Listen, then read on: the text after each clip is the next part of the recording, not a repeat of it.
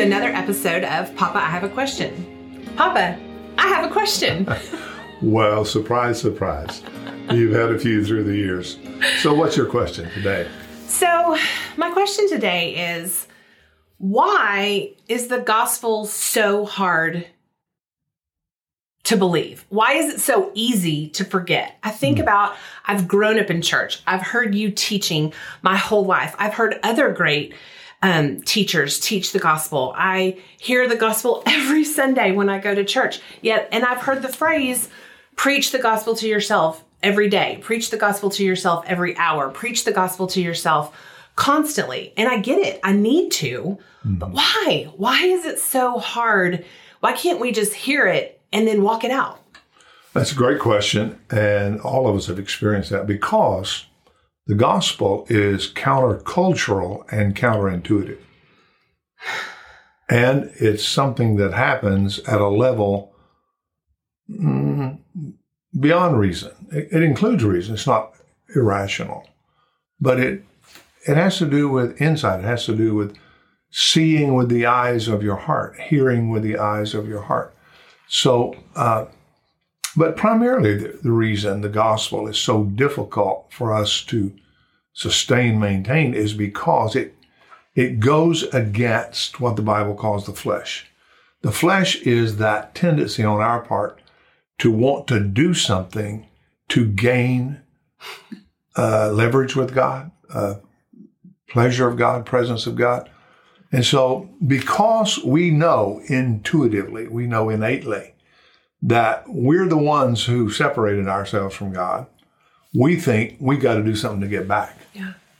And so, we, we think about Adam and Eve behind the bush, you know, after they had sinned and they're they're hiding behind the bush, and God walks in the garden looking for them.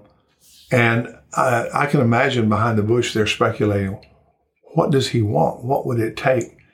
What would it take to get back the ground we've lost? Mm. What would it take to satisfy him, appease him? Or what kind of sacrifice would, would it take? And, and whatever your answer is, that becomes your religion. And that becomes your, uh, your, your method back to God. So when we hear the gospel and we hear, you know, God, God came to us and he came to Adam and Eve in the garden. He comes to us. And he himself became a man and he himself took on sin and he paid the sin and he did everything that was necessary to reconcile us back to God. He did it for us. And that's just too good to be true. Yeah. It's too good to be true, so it should be easy. it Yeah. feels like that until I wake up and find myself struggling to actually believe that there's nothing Yeah. that I can do. Yeah, I, I do too, and I've been at this a little longer than you have. But, but yes, it's a it's a tendency on our part. It's like, well, I was doing pretty good, and so I could understand him blessing me there for several days. I was doing pretty good, but then I, I I messed up. So he he can't. It wouldn't even be right for him to bless me.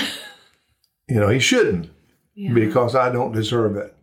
And that's that's the nature of grace. That's the nature of mercy. And so it's like, okay, now I have to repent of my concept of righteousness, mm. Which is my concept of my concept of righteousness is if I will do good or better, he will treat me good or better. That's that's my righteousness. That's the way I define it. His righteousness is no, I've already done good and better. I've done the best, and I give it to you. And now I want you to humble yourself and trust me. I want you to believe me. And so, really, the reason the gospel is hard for us to believe is because it's humiliating. Mm-hmm. Well, yeah, it is humiliating. At least it's humbling. Humbling, yeah. Yeah, he doesn't shame us. So I don't mean humiliation, humiliation that way, but humbling, yes. For me to say, I can't, I can't do anything to uh, gain His pleasure. I can't do anything to pay for my sin. I, there's nothing I can do, but He already has, and it pleases Him hmm. to give it to me. Hmm. Now I understand a little bit about that, as as I'm sure you do. It it it pleases me to give to my children and to my grandchildren. It makes me happy. You know, they're going, thank you so much, thank you so much. And it's like, no, thank you. Yeah. It pleases me. So, so I know that God's nature is it pleases Him to give to us and for us to receive what He's paid a high price to get. And so, if He's paid a high price through Jesus Christ for us to to be accepted, to be reconciled, to be forgiven, to be established as His child, then for me to receive that is to bring pleasure to God. And that's how I do it rather than trying to do it the, the religious way. So it really is important for us to preach the gospel to ourselves, to hear the gospel over and over, to remind ourselves that when we're tempted to want to add to it, to want to do something to earn favor, we don't need to.